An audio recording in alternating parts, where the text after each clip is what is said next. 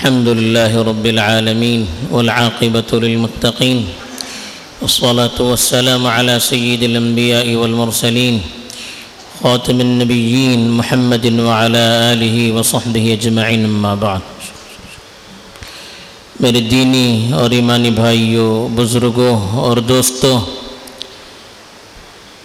رمضان کا مہینہ جس کا بھی چند دنوں پہلے استقبال ہو رہا تھا وہ اپنے اختتام کو پہنچ رہا ہے۔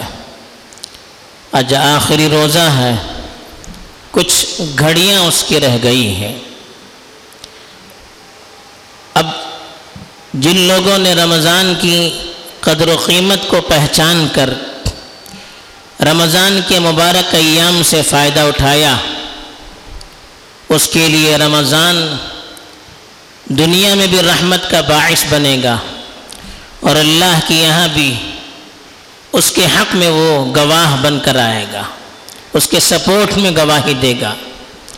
لیکن جن لوگوں نے رمضان کے ان مبارک ایام کی بھی قدر نہیں کی، ٹال مٹول میں اور لاپرواہی میں رمضان کی ان مبارک ایام کو گزارا ہے، اب یہ رمضان ممکن ہے ان کے خلاف کل اللہ کے دربار میں گواہی دیں، لیکن مایوس ہونے کی ضرورت نہیں ہے۔ توبے کا دروازہ ہر وقت کھلا ہے۔ انسان کی جب موت آتی ہے اور آخرت کے مناظر انسان دیکھنے لگتا ہے، اس کی روح نکلنے لگتی ہے، تب اس کی توبہ قبول نہیں ہوتی ہے۔ اس سے پہلے تک اس کی توبہ قبول ہوتی رہتی ہے۔ تو کچھ وقت جو باقی ہے، اس میں ہم چاہیں تو تلافی کر سکتے ہیں۔ کیا کوتاہیاں ہم سے ہوئی ہیں؟ ان کو یاد کر کر کے ہم اللہ سے معافی مانگے۔ اور آئندہ اس طرح کی حرکت نہ کرنے پر اللہ کے سامنے ہم وعدہ کریں، اپنی ندامت کا اظہار کریں۔ حدیث میں بھی کہا گیا کہ انما الاعمال بالخواتیم۔ آخری وقت کا جو عمل ہے اس کا اعتبار ہوتا ہے۔ تو ان بچے ہوئے اوقات کی اب ہمیں قدر کرنی ہے۔ ان کو ہمیں اچھے کام میں گزارنے کی کوشش کرنی ہے۔ کچھ گھنٹے ہیں، کوئی بڑی بات نہیں ہے۔ اگر ان گھنٹوں کی بھی ہم قدردانی کریں گے، اللہ کے یہاں انشاءاللہ اس کی بھی قدر و قیمت ہوگی۔ اس کی وجہ سے بھی اللہ کی رحمت جوش میں آئے گی۔ تو ایک بات تو یہ ہے کہ اگر کوتا ہی ہو تو اس کی تلافی کی کوشش کریں اور بچے ہوئے اوقات کی قدر کریں۔ دوسری چیز، رمضان کے اختتام پر ایک عمل اور ہے جو صدقہ فطر کہلاتا ہے، اس کو ہم فطرہ کہتے ہیں۔ تو یہ صدقہ فطر بھی واجب ہے، ہر اس شخص پر جو عاقل، بالغ، مکلف ہے، اس پر اپنی طرف سے اور جن کی ذمہ داری وہ سنبھالتا ہے خرچے کی۔ اس کی بیوی ہے اس کے چھوٹے بچے ہیں، بوڑھے ماں باپ ہیں، جن کا وہ خرچہ خود سنبھالتا ہے۔ ان کی طرف سے صدقہ فطر نکالنا اس پر واجب ہے۔ رمضان کا سورج جیسے غروب ہو جاتا ہے، اس کا وقت واجب وقت شروع ہو جاتا ہے۔ شوافے کے یہاں اس وقت وہ واجب ہو جاتا ہے۔ ورنہ رمضان کا چاند جب نظر آئے، اس وقت سے اگر کوئی دے اسی وقت، یا عید کے دو دن پہلے، تین دن پہلے کوئی دیتا ہے تو کوئی حرج نہیں، وہ بھی ادا ہو جائے گا۔ لیکن جو شخص رمضان کی سورج کے غروب ہوتے وقت زندہ رہا، اس پر صدقہ پھر واجب ہو گیا۔ غروب ہونے کے فوراً بعد مر گیا، اس پر بھی صدقہ فطر ہے۔ غروب ہونے سے تھوڑی دیر پہلے کوئی بچہ پیدا ہوا، اس پر بھی صدقہ فطر واجب ہے۔ لیکن غروب ہونے سے کچھ دیر پہلے کسی کا انتقال ہو گیا، اس پر صدقہ فطر واجب نہیں ہے۔ یا سورج کے غروب ہونے کے کچھ دیر کے بعد کوئی بچہ پیدا ہوا، اس پر بھی صدقہ فطر واجب نہیں ہے۔ بلکہ سورج کے غروب ہوتے وقت اس شخص کا زندہ ہونا ضروری ہے، جس پر صدقہ فطر واجب ہو جاتی ہے۔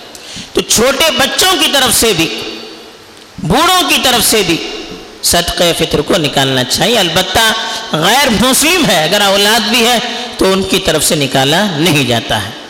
اب صدقہ فطر میں کیا چیز نکالی جاتی ہے؟ جو غذا جس علاقے میں کھائی جاتی، غذا کے طور پر، مثلا ہمارے یہاں چاول کھایا جاتا ہے، تو یہاں چاول نکالا جائے گا۔ شوافے کے یہاں نقد نہیں نکالا جائے گا۔ بلکہ جو غذا کھائی جاتی ہے، وہی غذا صدقہ فطر میں نکالے جائے گی۔ اب کتنی مقدار ہوگی؟ اس کی مقدار حدیث میں ایک سا آتی ہے۔ آج کے اعتبار سے کیا مقدار ہے؟ ہمارے یہاں کے سابق قاضی حضرت مولانا اقبال صاحب ملا رحمۃ اللہ علیہ، ان کی اپنی تحقیق تھی کہ دو کلو ایک سو گرام، دوسرے علماء کی دوسری تحقیق بھی ہے۔ لیکن ان کی اپنی تحقیق تھی اور یہاں اس پر عمل بھی ہے۔ کہ صدقہ فطر دو کلو ایک سو گرام ایک آدمی کی طرف سے نکالا جائے گا۔ اور عید کی نماز میں جانے سے، عید کی نماز کے لیے جب ہم جاتے ہیں، اس سے پہلے پہلے نکالنا چاہیے۔ یہ افضل وقت ہے۔ عید کی نماز کے بعد نکالنا، یہ مکرو لکھا علماء نے۔ بغیر عذر کے تاخیر نہیں کرنی چاہیے۔ گنہگار ہوگا آدمی۔ تو اس لیے عید کی نماز کے لیے نکلنے سے پہلے پہلے تک صدقہ فطر اپنا نکالیں۔ آج کل تو سہولت بھی ہے کہ ہر محلے کی طرف سے انتظام کیا جاتا ہے۔ صدقہ فطر کو جمع کرنے کا چاند رات میں نوجوان آتے ہیں، ان کے آنے کا انتظار نہ کرے بلکہ خود لے جا کر پہنچائیں وہاں پر۔ بلکہ بہت سی دکانوں میں اس کا انتظام ہوتا ہے۔ آپ ان کو پیسہ دیجیے، وہ آپ کا چاول لے جا کر پہنچا بھی دیتے۔ بہت سہولت ہو گئی ہے۔ تو آپ اپنے اعتبار سے اپنا جو صدقہ فطر ہے، وہ اس علاقے تک پہنچانے کی کوشش کریں۔ ضروری نہیں کہ وہیں پہنچانا ضروری ہے، بلکہ اگر کچھ لوگ آپ کے وہ ہیں جو وہاں جاتے نہیں ہیں، آپ کے یہاں آ کر لیتے ہیں، ان کو آپ اپنے گھر میں بھی دے سکتے ہیں۔ اس سہولت کے لیے اجتماعی نظام بنایا جاتا ہے۔ اس کی ہمیں قدر بھی کرنی چاہیے، اس کا ساتھ بھی دینا چاہیے۔ یہ بھی یاد رکھیے کہ صدقہ فطر کون دے گا؟ جس کا اپنا خرچہ جو ہے، عید کے دن اور اس کی رات کی جو کھانے پینے کی چیزیں، ضروریات ہیں، اس سے زائد مال اگر اس کے پاس ہے، تو اس کو صدقہ فطر دینا پڑے گا۔ یعنی اس کے اور جس کا، جن کا خرچہ وہ سنبھالتا ہے، ان سے زائد مال ہے، اس کو بھی دینا پڑے گا۔ اگرچہ وہ آدمی خود صدقہ فطر لیتا ہے لیکن اس کے پاس اتنا مال ہے جو اس کی ضرورت سے زائد اتنا چاول وغیرہ ہے تو دینا پڑے گا۔ سب کا نہیں دے سکتا۔ جتنا ہے جتنوں کی طرف سے دے سکتا ہے، دے گا۔ اس میں ابتدا اپنی طرف سے کرے گا۔ اگر کم ہے، سب کی طرف سے نہیں دے سکتا۔ پہلے اپنی طرف سے دے گا، پھر اپنی بیوی کی طرف سے دے گا، پھر چھوٹے بچے کی طرف سے دے گا، پھر باپ کی طرف سے، پھر ماں کی طرف سے۔ اگر ان کا خرچہ سنبھالتا ہے، پھر اگر بڑا بیٹا ہے، اس کا خرچہ سنبھالتا ہے تو دے گا۔ یہ ترتیب علماء نے بیان کی ہے، اس کا خیال رکھنا چاہیے۔ اور صدقہ فطر کی حکمتیں بھی علماء نے بیان کی۔ خود حدیث میں اللہ کے رسول صلی اللہ علیہ وسلم نے کہا کہ صدقہ فطر کیوں دیا جاتا ہے؟ کہ روزے دار کے روزے میں اگر کوئی کمی رہ گئی، کوئی گناہ اس نے کیا، کوئی بیکار کام اس نے کیا روزے کی حالت میں، اس کی وجہ سے روزے میں کوئی کمی آ گئی۔ تو صدقے فطر کے ادا کرنے سے اس کمی کی تلافی ہو جاتی ہے۔ اس کا خیال رکھنا چاہیے۔ اور دوسری جو حکمت حدیث میں بیان کی گئی ہے کہ توحمت للمساکین۔ اس سے مسکینوں کو کھلایا جاتا ہے۔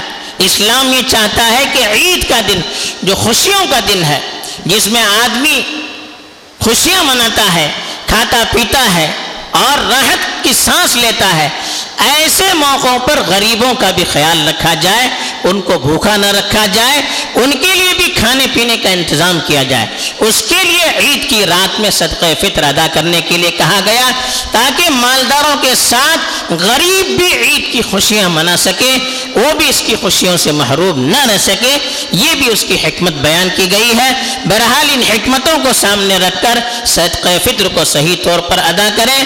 اور چونکہ آج کی رات بھی جو بڑی مبارک ہے، اس رات کی بھی قدر کریں۔ عام طور پر عید کی رات رات کو بازاروں میں اور ادھر ادھر جانے میں لوگ گزارتے ہیں۔ حالانکہ یہ رات بھی بڑی قیمتی رات ہے۔ اس کی بڑی قدردانی کرنی چاہیے۔ علماء کا معمول تھا کہ یہ رات بھی وہ مسجد ہی میں گزارا کرتے تھے۔ خاص طور پر جو احتکاف میں رہتے تھے، وہ تو عید کی نماز پڑھ کر جایا کرتے تھے۔ اتنی فضیلت اس کی آئی ہے۔ تو اس رات کی بھی ہم قدر کریں اور حالات بھی آپ جانتے ہیں کہ کل سے کچھ نزاکت آئی ہے۔ ہم اپنی طرف سے خیال رکھیں۔ ہم مسلمان ہیں۔ ہم داعی ہیں، ہمارے پاس پیغام ہے، ہم اللہ کے رسول کو ماننے والے ہیں، ان کی سنت کو سامنے رکھنا چاہیے، ہمیں تحمل سے کام لینا چاہیے، برداشت کرنا چاہیے، صبر کرنا چاہیے، کوئی ایسا موقع غیروں کو نہیں دینا چاہیے جس سے وہ غلط فائدہ اٹھا سکے ذرا سی بھی ہماری کوتاہی، ذرا سی بھی ہماری جذبات کی رو میں بہنے سے بہت بڑا نقصان بھی ہو سکتا ہے۔ اس کی طاق میں ہے کچھ لوگ۔ کہ کسی طرح سے حالات کو موڑا رخ موڑا جائے اور اپنا فائدہ اسے اٹھایا جائے۔ اب ہم جذبات میں آ کر اس طرح کے مواقع ان کو عنایت کریں گے تو ہم سے بڑا مجرم کون ہو سکتا ہے؟ تو اس لیے ذرا سا سنجیدگی کا مظاہرہ کریں۔ نوجوان خاص طور پر ذرا برداشت سے کام گئے اتنا رمضان کا مہینہ ہمیں برداشت سکھاتا ہے۔ کھانا پینا چھوڑا ہم نے، ہر چیز تھوڑی برداشت کیا تو ایسے معاملات میں بھی کچھ برداشت کریں، کچھ تحمل کریں، یقیناً اس کا فائدہ آپ کو آئندہ نظر آئے گا۔ اللہ تعالیٰ توفیق دے روزوں کو قبول کرے۔ اس مہینے کے خیر و برکات سے ہم سب کو مالا مال فرمائے۔ آنے والے مراحل ہم سب کے لیے بہتر سے بہتر ثابت کرے۔ آمین۔ واخر دعوانا ان الحمد للہ رب العالمین۔